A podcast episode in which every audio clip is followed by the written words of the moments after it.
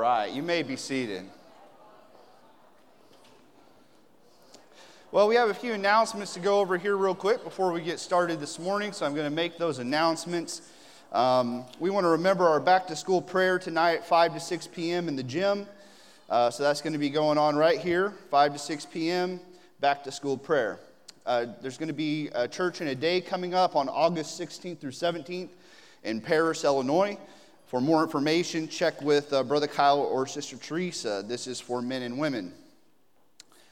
Uh, again, church in a day, August 16th through 17th for men and women.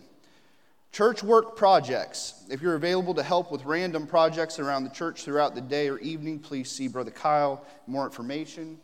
Um, and then COP Crafts. Uh, I don't know where I got this, but I'm reading it anyway. Um, uh, yeah, Christmas at our place. There we go. Thank you. Uh, it's an acronym. Uh, all right, so let's keep going here. If you would like to help make crafts for a Christmas at our place, please meet in the kids' church room immediately after service today. Sheaves for Christ bake sale. Uh, next, that's going to be next Sunday after service. Uh, so just remember that. And then NAYC Jump Drive, Jump Drive, and videos of all general sessions available to check out. If you'd like to check this out, please see Teresa Rainey. And uh, if you don't know who that is, Sister Teresa, would you mind just putting your hand up there? There she is. All right, yeah, let's give her a hand. Thank you. Thank you for handling that for us. So she's going to have all the resources that you need as far as uh, NAYC goes. So check those out, and uh, she's going to have it. Amen. Well, we're going to continue uh, our discipleship lesson uh, or series today. And uh, the title of our discipleship series, this is actually two, lesson 2.1. So we're beginning uh, a new series. So I should say the posture of, disi- of a disciple, informed but not transformed. That's going to be our series. The posture of a disciple, informed but not transformed. Because a person can be informed, a person can have a lot of information, if I'm a biology uh, student and I have a lot of information, but I don't know how to apply that to an ecosystem or how to apply my knowledge and make changes, then, you know, what good is the information? So uh, I want to not just have information, but I want to be transformed by the information. Amen. Uh, in today's uh, scripture reading is going to be in Romans 12, 1 through 2. And I'm going to read that here today. I beseech you, therefore, brethren, by the mercies of God, that ye present your bodies a living sacrifice, holy acceptable unto God, which is your reasonable service. Romans 12, 2, and be not conformed to this world, but be ye transformed by the renewing of your mind, that ye may prove what is that good and acceptable and perfect will of God. And I want to, uh, I want to honor, whenever the word tells me, uh, gives us guidance on how we should live our lives, I want to respond to that. Amen. So uh, I think there's, I know that there are some uh, truths in these scriptures that we're going to cover today. So before we get started into our lesson, why don't we just lift our hearts and lift our voices to God today and ask Him to be with us and to guide us and to let us be more than informed but be transformed today. Lord Jesus, we give you praise and we give you thanks for your goodness and for your love. We give you thanks for this opportunity to be gathered here together.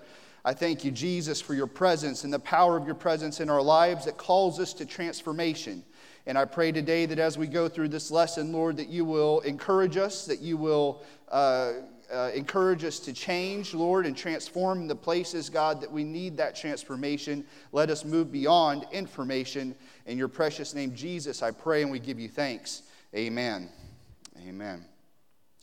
Well, I'm thankful to be here today. I uh, want to extend my thanks to uh, Brother Kelly and Brother Gene for allowing me to speak to you today. Uh, it's always an honor, and uh, I just wanted to say that. And I have such a, a great crowd. Everyone's had some breakfast and uh, you know, looking looking good, looking happy, looking full. So praise God. We're gonna have uh, we're gonna have a good lesson. Amen. So let's just you know, there are uh, different, different, um, you know, there are different things that can happen to an individual whenever they merely only have information, but they don't know how to apply information. And um, I've already said that you know, a few times now, but I want, I want to drive that home right here before we get started. Because what can happen whenever we only have information is that we can be a disciple in our mind, but uh, with just information, whenever we take ourselves, it, it, it almost makes it impossible for us to take a bird's eye view and look down and say, okay, am I really transformed? You know, because there was an individual in the Bible who I'm getting ready to read a story about, and he was only an individual that had information in his life. He sadly did not undergo the process of a dis- true discipleship where one becomes transformed on a daily basis. And that's where we begin today. He was intrigued but not entangled. He was curious but not committed. He was enchanted but not engaged. The buy in meant something different to him than it appeared to mean to the others. He was buying in only on the surface, and that only if the buyout was lucrative enough. To be sure, there were likable aspects of his persona, but deep inside, he was a cold, calculated sociopath. The offer seemed too good to be true and only got better with each passing day. He actually could not believe his good fortune to be invited into such an elite group. At first, he felt as though he did not belong, but eventually he convinced himself that this was the lucky break he had been looking for.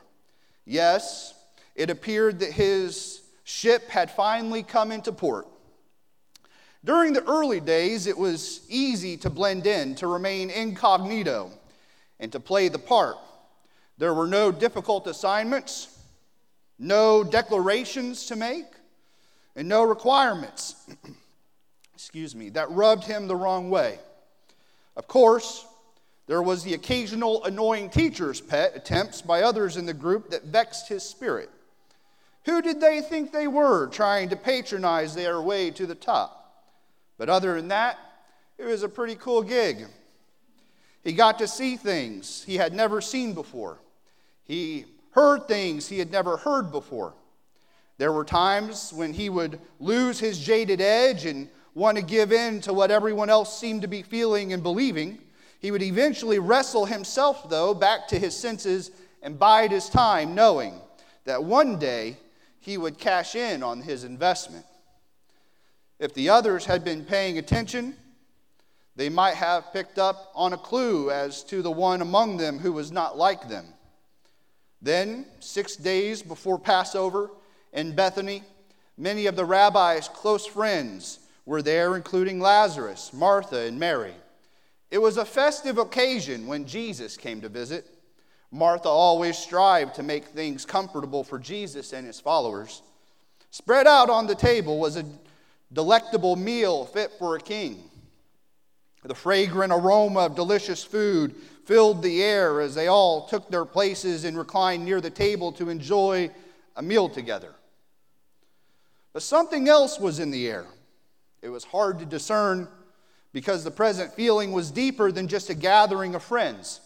Something else was going on, like a struggle between givers and takers.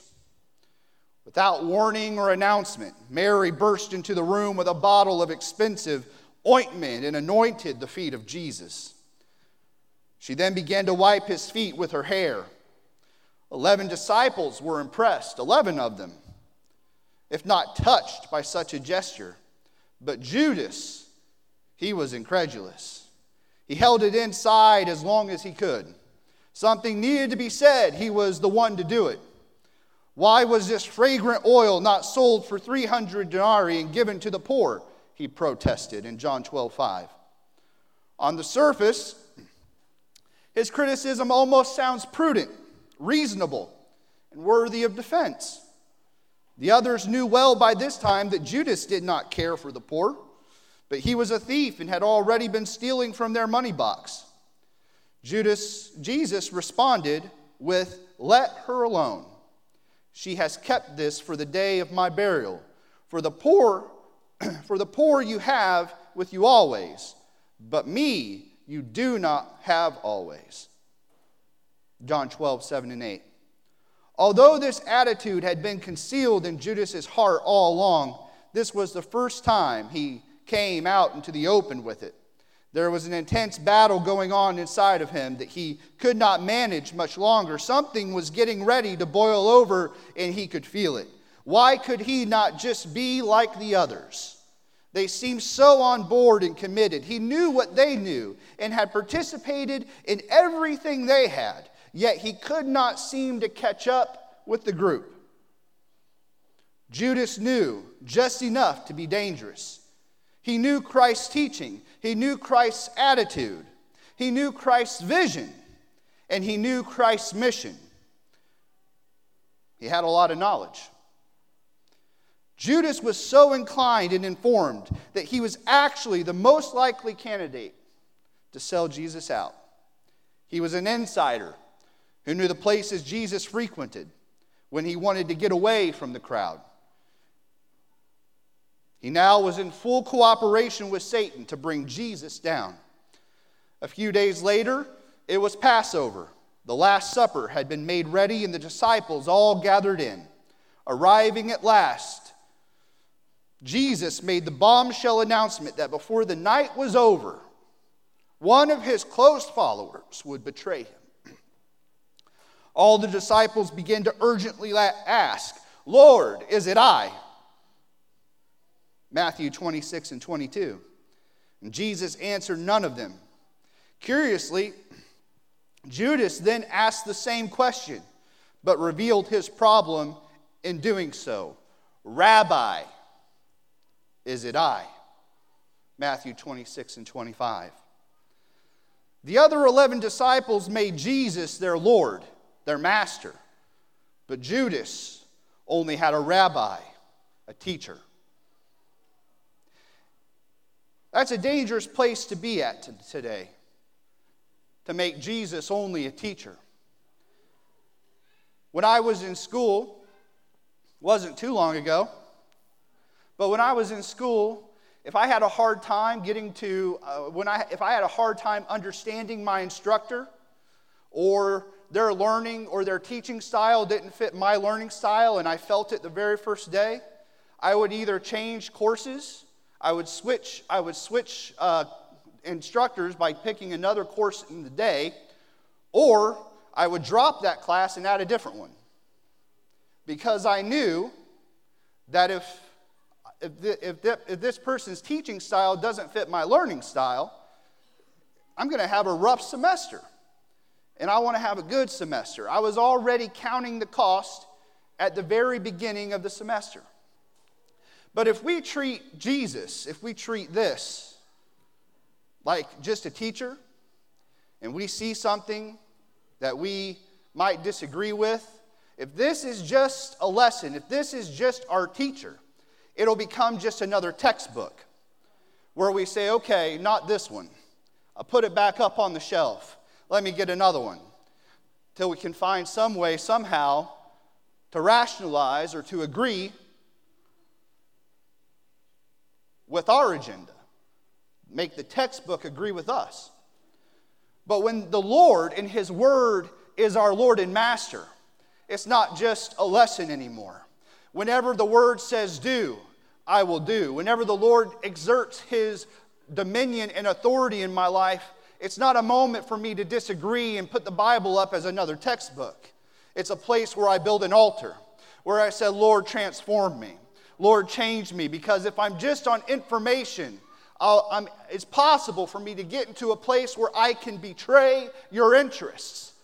I don't ever want to be in a place today where I can betray the interests of my Lord. And if that ever happens, it's because he's become more of a teacher than my God. He must be our Lord today. He can't just be a teacher, he has to be my Lord. Knowledge is power, but do, that does not mean it always creates the right kind of power. Judas's, Judas' knowledge of Jesus' whereabouts gave him the power to betray Jesus, which demonstrates that knowledge is not enough to make a true disciple. Information alone was not enough to restrain Judas from slithering like a snake out into the streets to cash in on his insider knowledge. And after meeting with members of the Sanhedrin and agreeing on a price, Judas led them into the garden where he knew Jesus would be praying. And as agreed upon with a cold kiss of betrayal, he identified the one whom they sought. Perhaps Judas envisioned other options that Jesus might have had after the deed was done, but selling out Jesus instead of selling out to Jesus was the price Judas paid for being informed but not transformed. Today, I don't want to today I want to sell out to Jesus. I don't want to just sell out Jesus. Amen. If you don't want to sell out Jesus today and you want to sell out to Jesus, why don't we just give him a hand clap of praise today? I mean, I feel that way.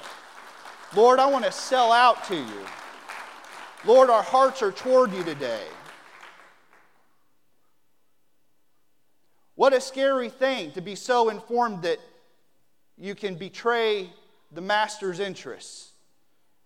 That's a scary thing. But, you know, the question is you know, I wonder if it was even obvious to Judas that he was not like the others. Was, was he blind to it? Was he deceived? I think that he was. I think that he didn't even know that he was just informed. He was always trying to play catch up, but that didn't register, oh, I'm not transformed. It registered in, oh, I have to get ahead. Oh i have to i have to do some more. I have i have an agenda. It, it just focused judas on his own agenda and not what jesus was teaching. And if we're just informed that's the way it's going to be. We'll seek our own agendas instead of the masters instead of our lord's. So i want to be a true disciple today i want to make jesus my lord and not just my informant I want to make Jesus my Lord and not just my instructor. Whenever I read this word, whenever I pull it down off the shelf or off the table or wherever you keep your Bible, your special Bibles maybe, and you start reading it and you, and you begin to feel that tug on your spirit where God is trying to lead you into change, that's the moment where it's are you a disciple or are you not? Because that begins that, that moment is where you say, I will either be transformed or I'll find another resource. I'll find a magazine. I'll find a good article that argues against this. Because we live in an information age and it's easy to find somebody that will agree with you. I want to make sure that the Word is my firm foundation. Amen. So, what does it mean to be a disciple of Jesus Christ in the 21st century? It's a good question. What is required of us to be a follower of the one who laid down his life for us? When we consider purchasing anything of value, we always want to know what the price tag says, right? We always want to know. I mentioned that just a few seconds, just a few minutes ago. When I began a course in college, I wanted to know what the price of this course was going to be for my semester. If I stay in this, how hard am I going to have to work? Because I have these other courses I have to take.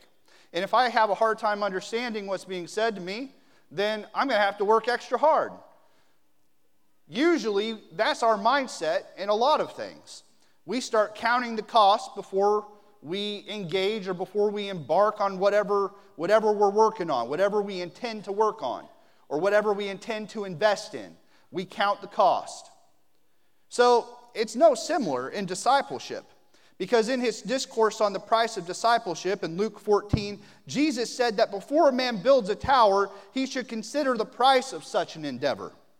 It would be embarrassing to begin construction of a tower and then later realize that you did not possess enough capital to finish it. And sometimes discipleship can become a thing that's kind of a little bit watered down. Okay, well, I'm going to, you know, there's, there's some things I know to do. I'm going to do those. But you know, somewhere in between maybe some of those practices that we do as good disciples, you know, we give ourselves excuses because we count the cost of other things more than we count the cost of discipleship.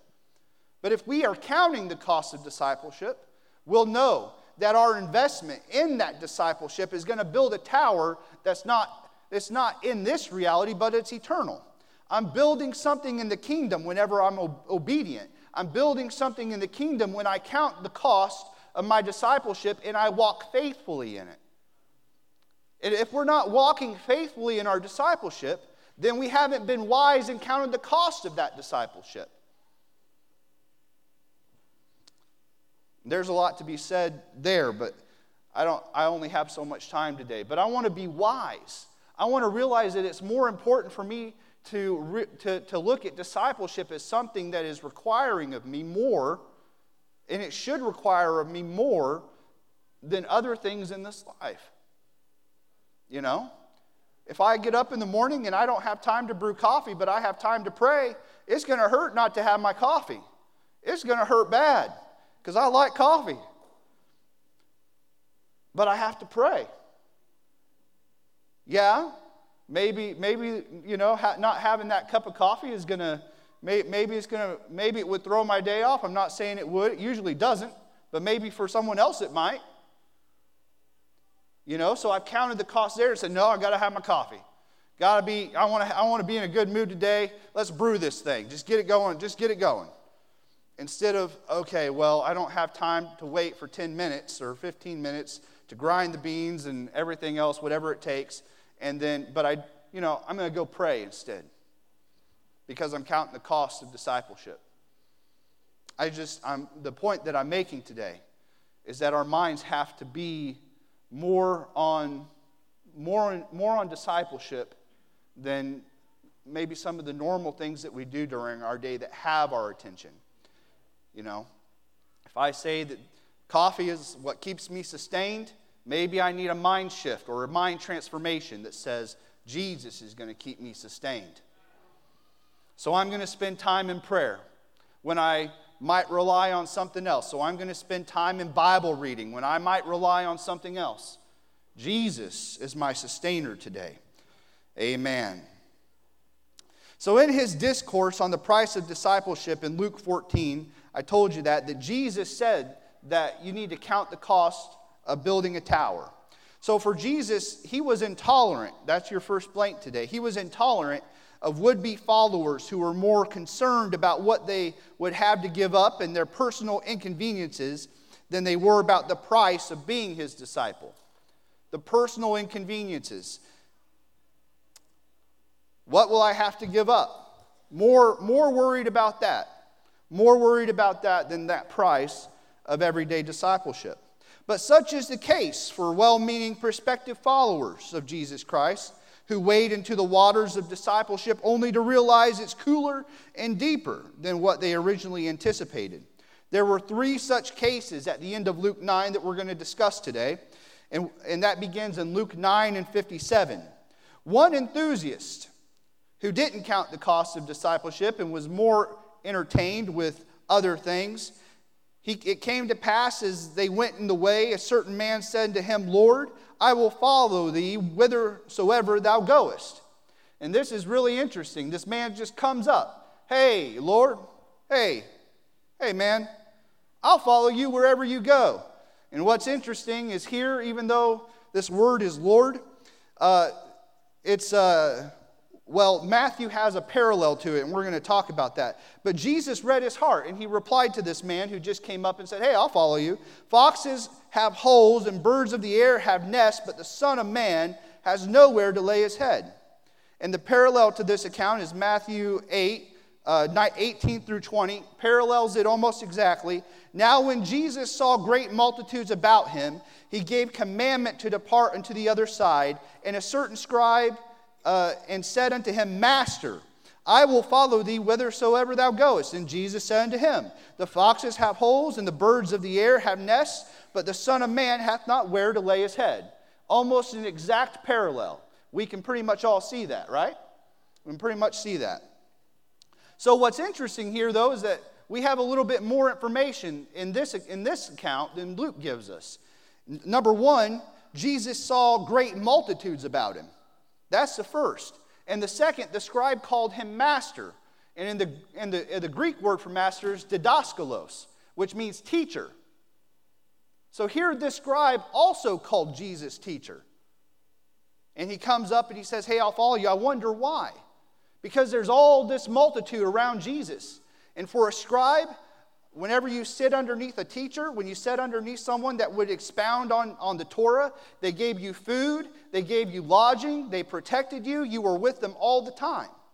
So when this scribe said, Oh, yeah, Jesus, I'll follow you, maybe it's because his eyes were on the big crowd that was around him. Man, this guy has some influence. I bet he's got a nice pad. I, I bet he can really provide some good food.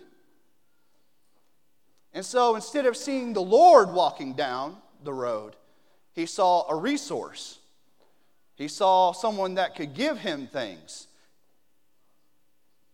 And apparently, what this man really wanted to know above all else was if Jesus was going to provide him that room and board. Because, man, all this crowd, man, he's, he's got, he's got to have some, he's got to have some good, mo- good money. He's got to have some good resources. You know, I, I bet in Jerusalem, he's got a real nice place. I'll just sit there and learn Torah, and he can take these trips, and I'll be, I'll be set. But I want to remind you today that our sustenance, it doesn't come in those, those earthly things. It doesn't come, uh, it doesn't come with just the room and board. It, it, those things are important. But listen to this. Brother Gene just preached on it not long ago, Luke 4 3 through 4. And the devil said unto him, If thou be the Son of God, command this stone that it be made bread. And Jesus answered him, saying, It is written, that man shall not live by bread alone, but by every word of God. Here, this man was trying to live off the resources that he had materialistically, when Jesus is wanting people to live off what he has eternally.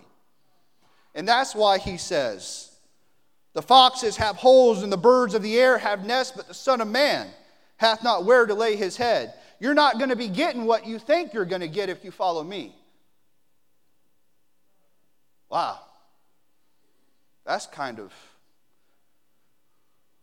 it's pretty eye opening. So here the scribe came thinking Jesus was a resource. Man, if I follow him, I'm going to I'm gonna have some, I'm going to have material safety, I'm going to have material provision. But Jesus said, No, I don't want your mind on that. I don't want your eyes to be on that. I want your eyes to be on what's eternal. I want your eyes to be upon the message and the gospel, my, my teaching, my truth, upon who I am, the revelation of Himself as the Messiah. If you're just after my, my home materialistically, I don't have a home. Jesus had nowhere to lay his head. But when he died, he was going to go prepare a place. He, he went to prepare a place for us. That's what this man couldn't see because he didn't see Jesus as a Messiah, he only saw him as a teacher. So when I see great things happening, when I see multitudes around following Jesus, and I see, man, and, I, and I feel that, that need to volunteer. Well, what is moving my, what, what is moving me? What is moving me? Because if I think that Jesus is just a resource, that's information. But if I see Jesus as something more, as the Messiah, as the one who went to prepare a place, hey, that's transformation. Amen. I want to be transformed today. Amen. If you want to be transformed today, why don't we just give him another hand clap of praise? Yes, Lord, we want to be transformed. But when it comes to protection, this is also not earthly. In Psalms 91 and 4, He shall cover thee with His feathers, and under His wings shalt thou trust. His truth shall be thy shield and buckler. Hmm. Well, if this man was wanting somewhere to be safe in a, in a world, in a Hellenistic world, in the Roman world, where things were not always certain, Jesus says, No, I'll be your protection. To a second seeker, the master offered, Follow me. In Luke 9 59, this seeker's request was to go bury his father, which on the surface seemed reasonable. That seems reasonable, you know. Well, I need to go, you know, my father, I need to go bury him. You know, that's a reasonable thing for me to do because Jews at that time, it was highly important in their culture. And it still is important. It's one of the most important things that they can do. Uh, it's one of the most important roles a family member at that time uh, could take as an ethical priority. It was an ethical priority for them to bury their family, to bury their father. And there will always be family and life issues, challenges and demands, but none of them are enough to temper the Master's call in our hearts.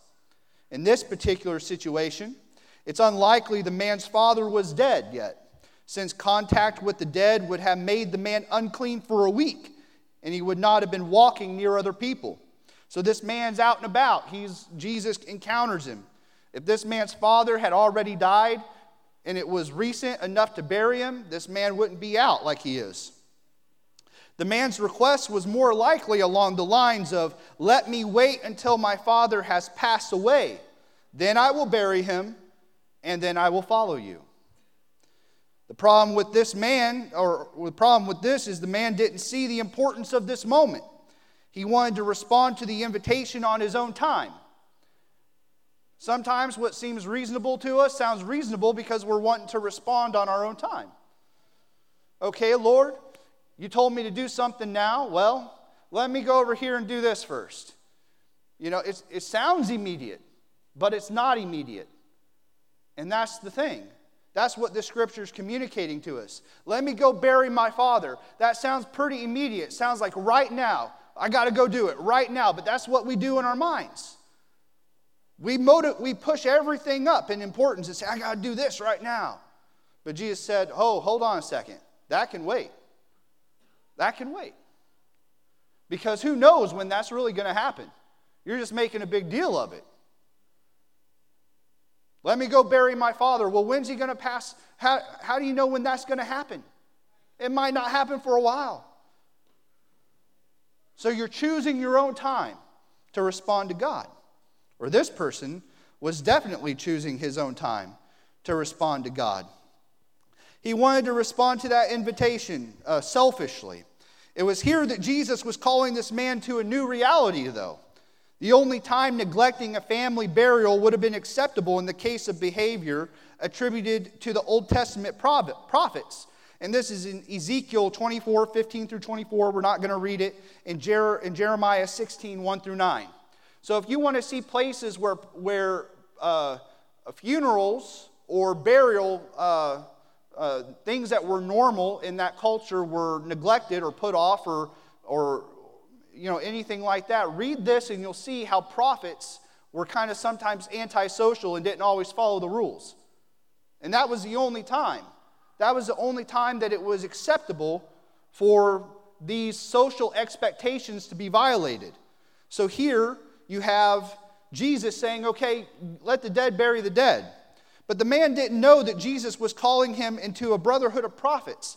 For maybe he would have been present at the day of Pentecost when the words of Moses came to pass and the Holy Ghost fell on that room and provided them all with the spirit of prophecy. Because let me remind you what Moses said in Numbers 11 and 29. But Moses rep- replied, Are you jealous for my sake?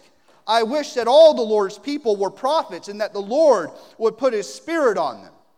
And then Revelation 19 and 10. And I fell at his feet to worship him, and he said unto me, See thou do it not. I am thy fellow servant and of thy brethren that have the testimony of Jesus. Worship God, for the testimony of Jesus is the spirit of prophecy.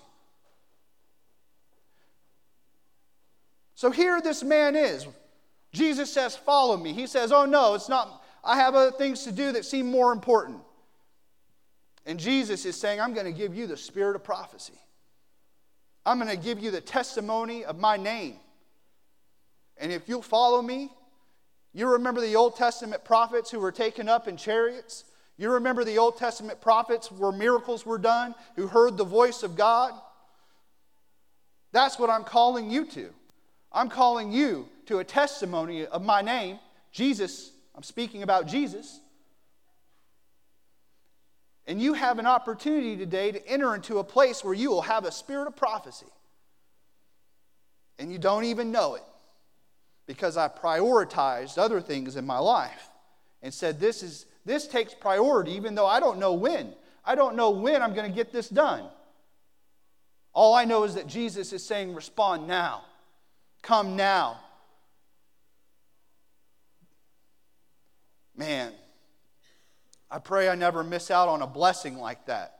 I hope I never miss out on an outpouring like that, on a gift like that, because I failed to prioritize what Jesus was calling my spirit to, what Jesus was calling me into obedience for.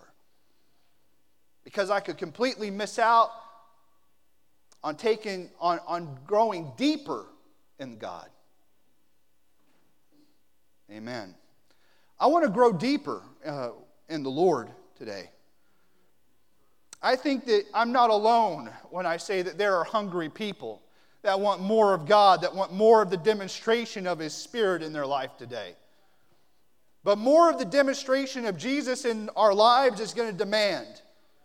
It's going to demand that when Jesus calls, when He says to do something, when He calls us to an invitation to follow Him in whatever way it is, we have to respond. Because I'm not going to see the demonstration in my life if I don't sacrifice. If I don't say, okay, God, I hear those words, I'm going to follow you. I'm going to trust, Lord, that you can take care of these priorities if I'll make you my priority.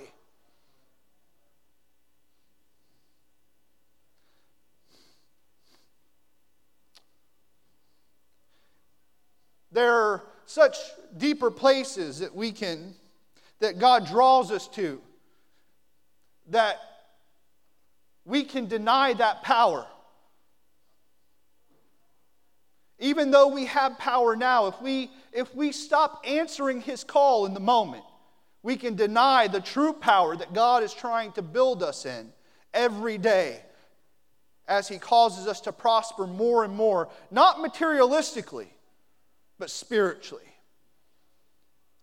If you want to pray for the sick and see them healed, it's going to take some sacrifice. It's going to take some response. If you want to pray for a hungry soul who's seeking for the Holy Ghost and see him filled with the Holy Ghost, it's going to take some responding.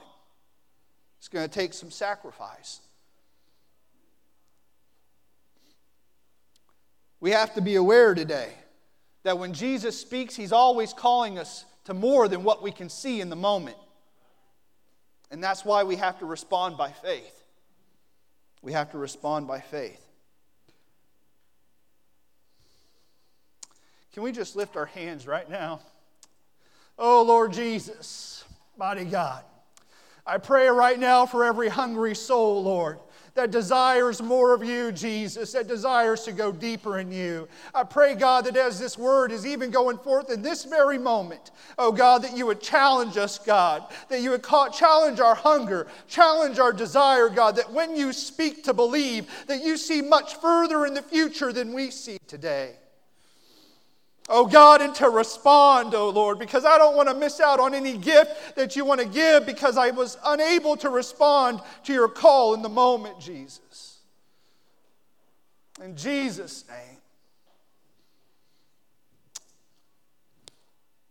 Lord, we want to receive today, not of this material world, but spiritually, God. We want to grow today. In Jesus' name. A third, a, third perspective disciple appeared willing to accept the call to follow, but desired to go home and say goodbye to friends and family. Jesus' reply was stinging. No one having put his hand to the plow and looking back is fit for the kingdom of God. In all three of these cases, none of the requests seemed unreasonable on the surface, yet Jesus is revealing something about the human heart. There will always be logical human reasons why we cannot and should not and will not fully follow now. But I pray today that when we hear him speak, we'll remember he's calling, in his invitation, he's calling us to more every time. Every time. So I don't want my logical reasons today to throw me off. True transformation is one who bears the cross and not just someone who knows how to bear the cross. If we've been in church long enough, we've seen how others have walked through life and carried their cross. So we learn a lot. We learn a lot about what it means to carry a cross, but I don't want to just know what it I just I don't want just information about how to carry it. No, I want the experience of carrying it because that's what a disciple is. And so, a few things that can prevent us or uh, that keeps a per- perspective disciple at information stage and not moving into transformation is logical human reasons, short sightedness, and ambition. Number one, I'm not seeing what, really what God's wanting to do. I'm not being spiritual in this moment when God's inviting me into a gift. Two, it's ambition. I see the crowd. I see all the things that Jesus does and what living for Him means, all the blessing. I want that instead of the truth of His gospel and the sacrifice that comes with following the Messiah who did not have a home, who had nowhere to lay his head. So, those are a few things. So, when Paul admonished the believers at Rome to present their bodies as a living sacrifice, this was an all in statement. It's an all in statement. Perhaps these words would have captured the imagery in their minds of crawling up on a brazen altar of the temple as if to live in the state of chronic sacrifice. But I'm running out of time here, so I'm going to have to move along. I, I do want to tell you that this uh, um, all in moment where we have to begin to consider what it means to sacrifice, we, we read that in Romans 12, 12, 1 through 2. And I just want to I just want to go there right now. In Romans 12:1, Paul addressed the required commitment of the body to fully engage in becoming a disciple. In verse 2, Paul addressed the required commitment of, uh, of them to fully engage the mind as a requirement in becoming a disciple. And God is not asking for a small portion of our lives, He's asking for all of our lives. Yet, in the light of mercies of God extended towards such undeserving recipients, presenting our bodies and whole beings is considered our reasonable service. That's considered our reasonable service today. And this word, uh, I don't really have, um, yeah, okay, so I, let's go here. The reasonable service, the reasonable service in the, in the scriptures that we read today, a, a better and more, uh, maybe a better way to understand that, whenever we look at the original language, it's, it's our spiritual worship which is your spiritual worship. Sometimes we don't always think of how our conduct in our everyday living offers up worship. But whenever Paul is talking to us to present our bodies as a living sacrifice, he's coming against the spirit of the age. And uh, we see that in Romans 12 and 2 be not conformed to this world or this age. Because so many things in this age draws us to worship it. So many things in the Roman culture, all the gods had different types of worship that, were, that was conducted through sacrifice. And it wasn't just sacrifice of, it, it, it was sacrifice of life, livestock, people, things. And they all sacrificed these things, all this stuff to gods that were false. And he said, Christian, your sacrifice is to offer spiritual worship through your conduct, through your body. It's called the soma in the Greek. It's how we relate to one another in reality. It's how we relate to one another relationally. It's how we relate to each other in general as a human being. It's our conduct. We know that presenting our bodies as a living sacrifice, we know what that means to, to do that in our presentation how we, how we look and how we appear to the world. But our conduct, it also means our conduct. And that is our spiritual worship. How we conduct ourselves. And uh, it's interesting, though, because I don't, whenever we look at all this, look at Romans 12 and go through this and see our call to spiritual worship on an everyday basis, but Paul goes on to say, this is, this is what happens corporately. This is what happens corporately whenever you have a transformed mind and are living like, I, like Paul has stated in Romans 12.1.